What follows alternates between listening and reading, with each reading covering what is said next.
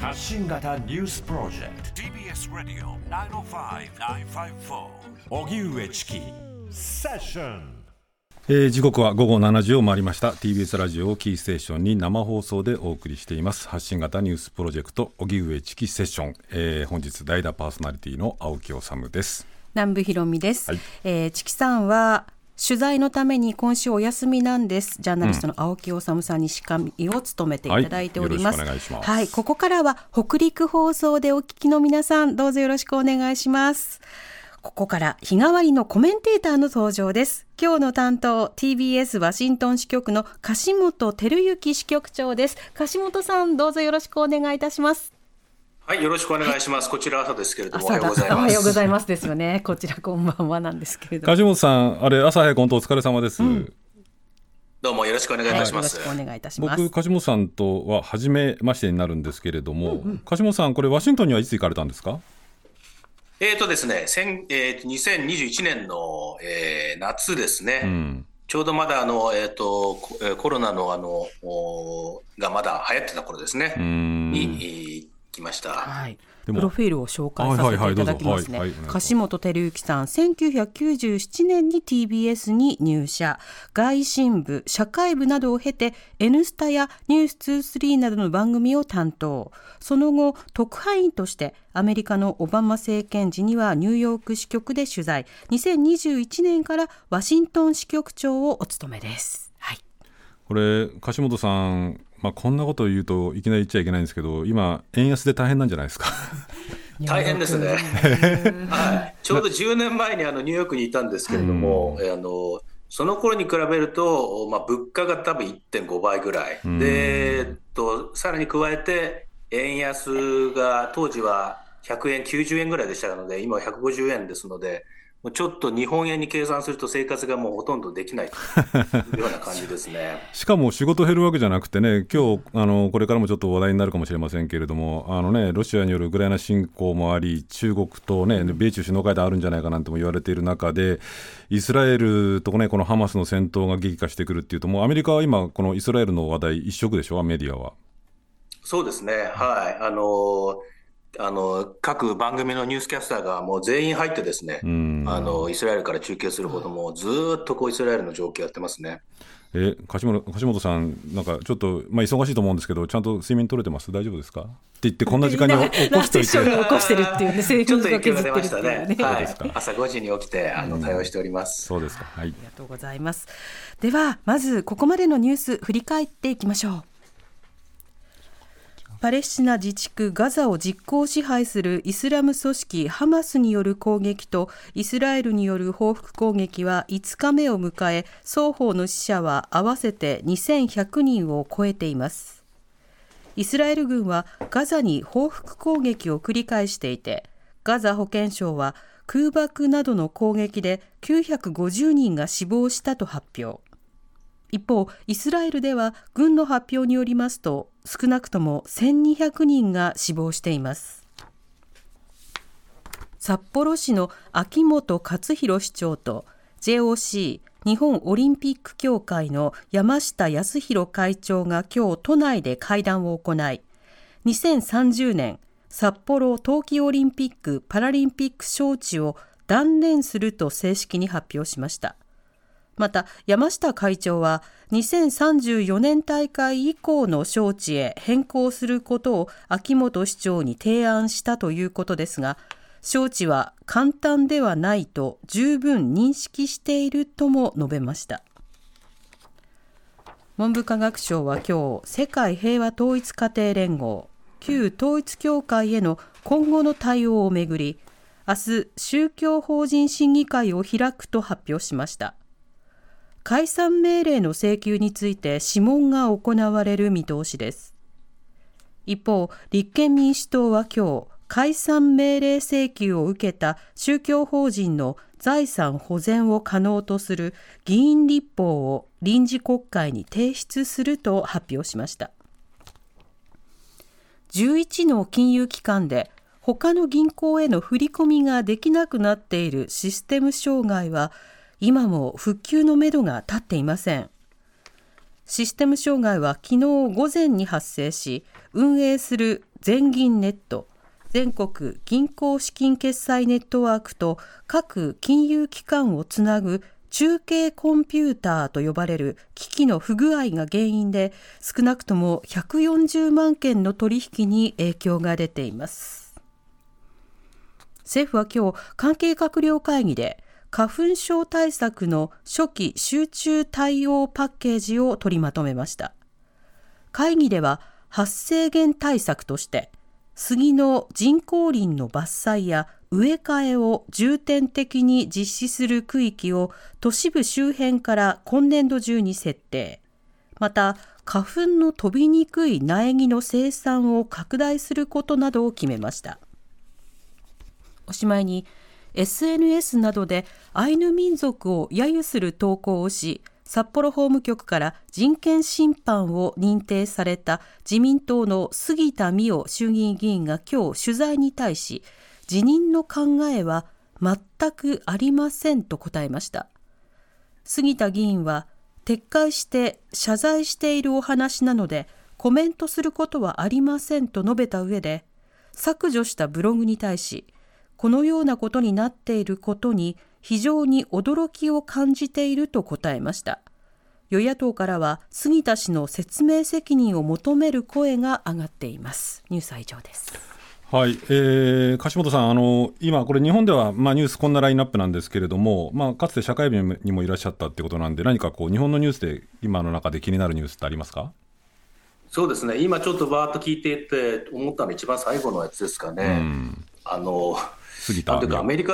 そうですね、うん、なんかアメリカでもその、まあ、その政治家がですねその自分の言いたいことばっかり言って、ですね、まあ、それで、まあ、あの自分をこうフォローしてくれる支持者、まあ、今、SNS 時代なんでそうなるんでしょうけれども、に対してこう訴えればいいというふうな感じの政治家がものすごく増えてきてるんですね。まあ、杉田議員も、まあ、これあの、日本の動き、まあ、少しそのアメリカのその政治家の動きとなんか似てるんじゃないかなというふうにもちょっと思いましたね。ある意味で見てると、なんていうんでしょうかね、まあ、こう経験にこう比べるっていうのはどうかと思うんですけど、なんかトランピズムみたいなものと、なんかこう、ちょっと共通するようなところもありますよね。そうですね、やっぱりその SNS で発信する時代になって、自分のフォロワーに支持されてればいいという気持ちがいいという、そういうふうなところがやっぱりその根幹にあると思うんですよね。ですから、まあ、他人の批判はこう聞き入れないと。でしっかり自分を支持してくれる人がいるから、それを主張を続けるんだっていう、そのあたりがですね、最近特に目立ちますね。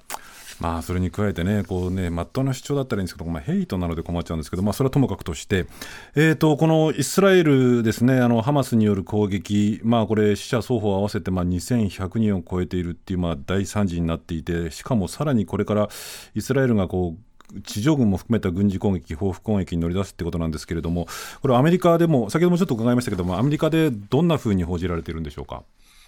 はい、あのイスラエルのニュースっていうのは、やはりアメリカのニュース、非常に敏感で、ですね、うん、あのまあ、サンデーネットワーク、ABC、NBC、CBS の、えー、メインのキャスターがですね、うん、もうすぐにもうあのイスラエル入りして、えー、連日イスラエルからあの中継をやってますけれども、すごく大きく、えー、取り上げてますね。これ、どうなんですか、そのウクライナによるロシあのロシアによるウクライナ侵攻ですね、でそのこう支援をめぐって、まあ、共和党が、まあ、後ほどもちょっと伺いますけれども、かなりこうもうやめるべきじゃないかみたいなことも言っていたりとか、あるいはこう中国との覇権争いの中で米中首脳会談も行うんじゃないかっていう、まあ、それだけでもかなりバイデン政権にとっては重い外交課題を抱えていたんですけれども、さらにここにイスラエルまで加わってくるっていうと、バイデン政権としては相当こうしんどい外交がこう続くんじゃないかという気がするんですけれども、今のバイデン政権の対応、あるいはそのしんどさについて、どんなふうにお考えですか？そうですね。あの、実はですね、つい先日ですね、あの、国家安全保障担当のサリバン大統領補佐官というのが、まあ、イベントに登場しまして、はい、まあ、昨今のその、あの、外交について話をしたんですけれども、まあ、その時に、まあ、その中東情勢っていうのは、あの、ここ、まあ、20年ほどで一番この落ち着いた状態だみたいなことを言ったんですね。でまあ、あの確かにその今あの、まあ、イスラエルがアラブ各国とその、まあ、国交を結ぶことによって、まあそのえー、地域のです、ね、安定が高まっていると、えー、言った部分はあったんです、まあ、そのあたりをこう強調したいと思ったんでしょうけれども、うん、えーとまあ、その直後にこの、えー、攻撃がありましたので、まあ、あのいわゆる保守的な、まあ、バイデン政権に批判的なです、ね、メディアは、まああのえー、認識はどうだったんだというふうなことでですね、またあのバイデン政権を叩いていると、まあ、そういうふうな状況があります。まあ、大きな課題になっていると思います。これどうなんですか？あの、もちろんイスラエルもそうなんですけれども、アメリカの情報機関なども、このハマスのこの大規模な動きっていうものを事前に察知できなかったっていうことに対する批判っていうのもかなりあるんでしょうか？そうですね。あの、昨日その同じサリバン大統領補佐官が、うん、あの、報道官会見に出てきまして、まあ、ここでもやっぱりその追及の質問が、えー、相次ぎましたね。まあ、ここでもやっぱりあの、あの、事前にはあの把握できなかったのかというふうなことに対しては、えー、この、この規模、この、この種類の、えー、攻撃が起きるというふうな、あ兆候はあの、えイスラエル以上には掴んでなかったというふうなことで、うん、まあ、今回、そのイスラエルの情報機関がつか情報をつかめなかったというふうなところが、まあ、一つの大きな衝撃としてあの伝えられてますけれども、うん、まあ、アメリカも、まあ、今回の事態については事前に察知できなかったというふうなところで、まあ、記者からの批判はあの上がっています。これでどうなんですかね、そのまあ、こうもちろん今回のこうイスラム組織ハマスによるこう攻撃っていうのは、まあ、人質を拉致したというのも含めて、まあ、これを捉えれば決して許されないことではあるんですけれども非難をすべきことなんですけれども、まあ、その経過なんかも考えて言うと、まあ、この間のイスラエル、まあ、特にイスラエルによるこうかなりこう抑圧的なというかですねいろいろなことが今回のことを引き起こしたんではないかという考えもあると思うんですけれども一方でアメリカはね先ほど樫本さんおっしゃったように、まあ、イスラエルについてはかなりこう思い入れもあるということで。アメリカの雰囲気、メディアも含めてですけれども、やっぱりこの今、空母打撃群を東地中海に送ったなんて話もありますけれども、これはやっぱりイスラエルは徹底的にこの報復をすべきだというような声が強いのか、それとももう少し冷静になろうというような声もあるのか、このあたり、アメリカの政治、社会、メディアの雰囲気っていかがですか？あの今、ニュースを見てちょっと感じているのはですね、うん、あの今回の事態に対してその、いわゆるパレスチナ問題として取り扱ってはいないような感じですね。むしろ、いわゆるまあテロリストのテロ行為がこう起きたと、うん、それに対して、えー、アメリカは支援すると、うん、あのいわゆるその2001年に同時多発テロがありましたけれども、あれあの、まあ、あれと重ねるような形で、ですね、うん、まあ、そのパレスチナがというよりは、むしろそのいわゆるテロ組織のハマスが許されざる行為があったと。これに対して、まあ、あのあのイスラエルをあのきちんと徹底的にこの支援すべきだというふうな感じだ、あのまあ、ニュースの取り上げ方もそうですし、あの政権の取り上げ方もそうですし、でまあ、あの事態への対応もそういう感じですね。ですから、そのパレスチナ問題がどうのこうのというふうな論調は、実はほとんど聞こえてこないという感じですね。でも、だとすると、少し逆に今度、危険というか、ですね。つまりそのガザ地区に、まあ、イスラエルがこう地上軍も含めて、これからこう報復攻撃をしていく、まあ、これね、専門家によるとこう時間の問題だっていうようなレベルらしいんですけれども、パレスチナ問題っていう捉え方をしないで、こうテロに対して報復するんだっていうような発想でこう世論が流れていくと、徹底的にそのガザを攻撃せよ、ハマスを攻撃せよっていうようなところにアメリカも行ってしまうような気がするんですけれども、そういう懸念はないですか？まあ、そうですね、まああのまあ、ハマスっていうのは、まあ、あの実際にあのガザ地区でいうと、まあ、そのテロ行為、え、テロ組織という性格を持つ反面ですね、まあ、生活の中のかなりこの、えー、まあ、一般の市民の生活を、まあ、支えている組織としても、えー、機能しているわけで、はい、まあ、でも、ただアメリカから見ると、まあ、完全にテロ組織ということで、まあ、そのあのきちんと報復をすると。えー、イスラエルを支持するというふうなことに流れているのは、まあ、ちょっと危険を、えー、感じてはいますけれども、はい、そのあたり、このバイデン政権がどういうふうに対応するのか、まあ、当然、政権の人たちはその、まあ、ハマスがそのいわゆるテロ組織の面もあれ、違う面もあるというのはよく分かってますので、あの明日ですかね、えー、ブリンケン国務長官が現地入りしますけれども、まあ、どういうふうな形で、えー、連携を進めていくのかと。このあたりも今後の注目になってくると思います。そうですね、だからこう、まあ、アメリカに限らず、まあ、こう関係各国がどこまでこれをこう事態を止めるために動けるのか、まあ、な特にアメリカがこの事態をまあさらにエスカレートエスカレーションされるような方向に動いていくのか、いやいや、そうじゃなくて、こうなんとかこう、ね、惨事を食い止めるんだっていう方向に動くのかによって、多分状況、全然変わってきますよね、これね。うんそうですね、あの、うん、空母打撃群をあの地中海の東側、イスラエルに近い方に移して、おっというふうに思ったんですけれども、あの政権側はこれはもう抑止のためなんだと、えー、その攻撃がうんぬんということではなくて、これは抑止のためなんだと。つまりこの状況を、この不安定な状況を利用するところは何何人でも許さないというふうなことでこう強調してますけれども、まあ、あの念頭にはその、まあ、イランを牽制しているというところもあるんでしょうけれども、まああのまあ、姿勢を、まあ、今、えー、その空母打撃打撃軍を移動させることで、えー、こう姿勢を見せているというふうなことですけれども、まあ、実際にそのアメリカがどの程度、この後えー、関与していくのか、イスラエルを支援していくのか、このあたりはまだちょっと見えない部分もありますちょっと心配ですね。えー、この後は柏本さんが今一番気になっているトピックスを紹介するフロントラインセッションです。TBS ラディオ荻上チキセッションここからはフロントラインセッション日替わりコメンテーターに今一番気になるトピックスについてお話しいただきます。今日は TBS テレビワシントン支局長の樫本照之記者にえー、アメリカ政治で起きていることというお話伺います。鹿島さんよろしくお願いします。はい、よろしくお願いします。はいなんか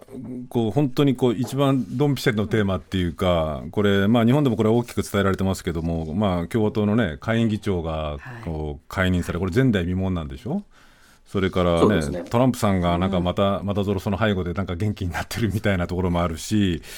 ね、ロシアによるよるウクライナ侵攻だったりとか、米中首脳会談だったりとかに加えて、イスラエルの動いてきたということで、まあ、このあたり、本当にぜひ伺いたかったことですけれども、どうなんですか、その下院議長の解任という出来事、これ、やっぱりアメリカ社会っていうか、政治、政界でもかなり衝撃的に受け止められてるんですよね。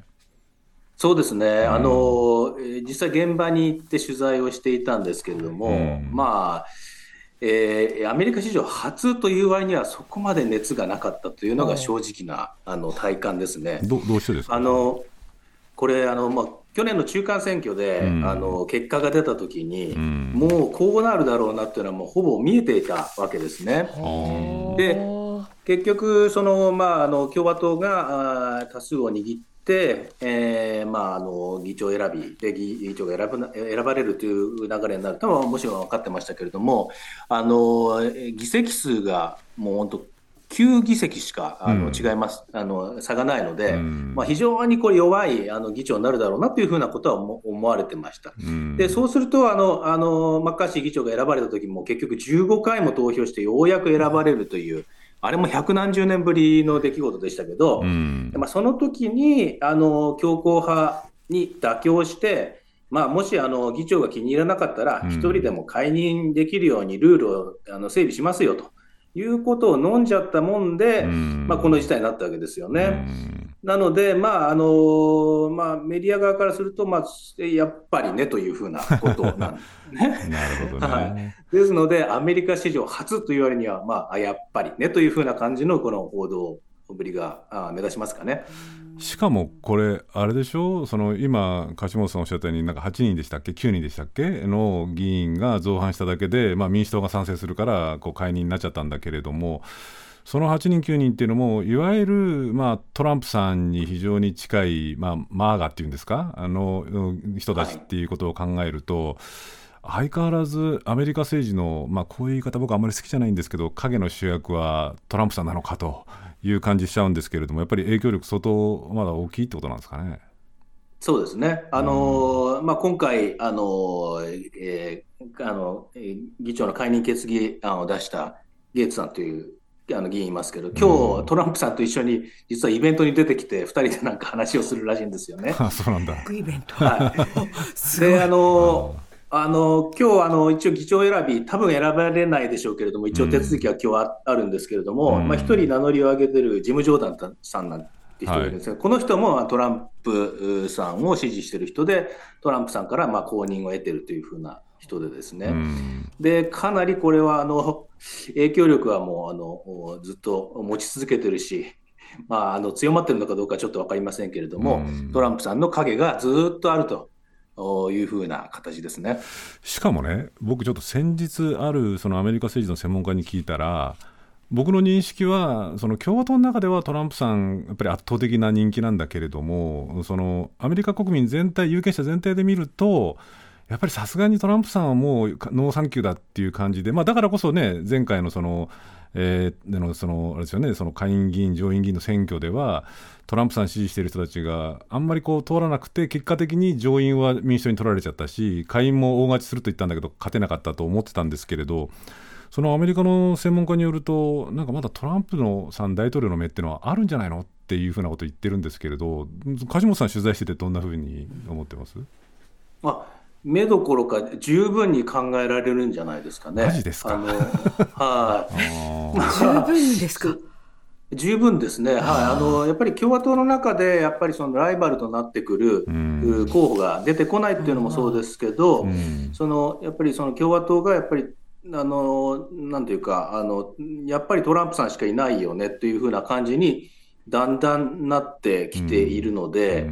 えー、まあ、なかなかこの勢いというか、強さというのをに対抗できるっていうのはなかなかいないでしょうし、やっぱりバイデンさん、やっぱり年齢の件もありますし、やっぱりその現状を変えたいというですね、必ずしもトランプさん、バイデンさんがっていうふうなことじゃないんですけれども、現状を変えたいとか、まあ、そういう票が流れる可能性っていうのは十分にありますので、まあ、トランプさんがまあ次の大統領にまた返り咲くということは、本当に十分に考えられるんじゃないでしょうか。これ、日本でメディア見ててもちょっと心配、僕も心配だ、まあ、心配っていうか、大丈夫なのって思うのは、今お話出たバイデンさんの年齢ですけれども、そのこれ、もしバイデンさんが再選された場合、残り任期やったらですね、1期やったら、もう退任の時は85か86になるっていうことです。ですね。ですよね。はい、でしかも、うんね、最近こうちょっとつまずいたりとかみたいなこともあるみたいなので、この年齢ファクター、まあ、トランプさんもかなり年齢高いんだけど、まあ、トランプさんなんとなく元気そうなんだけれど、このバイデンさんは大丈夫なんですか？大丈夫かどうか、うん、あの本人は大丈夫と言ってますし、あのホワイトハウスも大丈夫というふうに言ってますね。あの健康診断の結果、割とあの詳細に公開されるんですけれども、まあ、80歳にしてはまあ健康だなという、高血圧もないし、えー、ですね。ただ、まあ、ちょっと取材してる感じからするとですね、あのやっぱりそのなんかおじいちゃん言葉っていうんですかね、やっぱりそのなかなか時々こう聞き取りにくいようなこうあの発言もあったりして、あバイデンさん大丈夫かなっていう風なシーンは時々あるんですよね。それからまあちょっとあの同じ話を2回繰り返したりとかですね。まああのという場面も時々あってですね、うん、大丈夫かなというふうな。で、これから先、えー、6年、5年ですかね、えー、本当に大丈夫なのかなというふうなところは、まあ、あの外国人の私でも思いますので、まあ、実際に投票される方は、十分にそのあたりはファクターに入ってくるんだと思いますけれどもね。しかし、これ、今回のね、その下院議長のこの解任の問題も、まあ、背後にはまあいろんな問題はあるにしても、例えばそのこうウクライナ支援ですね、こうアメリカによる、まあ、ロシアの侵攻を受けているウクライナを支援するってことに関して、かなりこれがこう一つの大きなこう焦点になって、まあ、解任議長解任っていう前代未聞の事態も起きたわけですけれども、さっきのお話聞いてると、こうもしトランプさんになったりとかした場合ですね、あるいはならなくても、トランピストの人たちの影響力が強まってくるとやっぱりそのイスラエルも含めてですけどねかなりアメリカ外交っていうのは、まあ、あんまりこう先行きが見えないっていうところも正直言うとあるのかなっていう気もするんですけどもこのあたりいかがですか？そうですね、まあ、一般的に言って、その大統領選挙ってなかなか外交があの影響することっていうのはなかなかないんですけれども、まあ、実際にこれ、トランプさんが返り咲いた場合には、すごく大きく変わってくるでしょうね。まあ、本人はそのウクライナのこの紛争はあのまあ、そもそも私が大統領だったらロシアは侵攻しなかったっていうふうにも言ってますしであの、まあ、私が大統領に選ばれたらもうあの就任する前にこの問題を片付けてやるみたいなことも言ってますので、まあ、実際の具体策は示していませんけれども、えー、まあ、あの大きく変わるのは間違いないと思いますし、まあ、実際このあの今バイデン政権があの日本円でいうとまあ3兆円以上のこのウクライナ支援資金を議会に求めてるんですけれども、まあ、これが、まあ、あの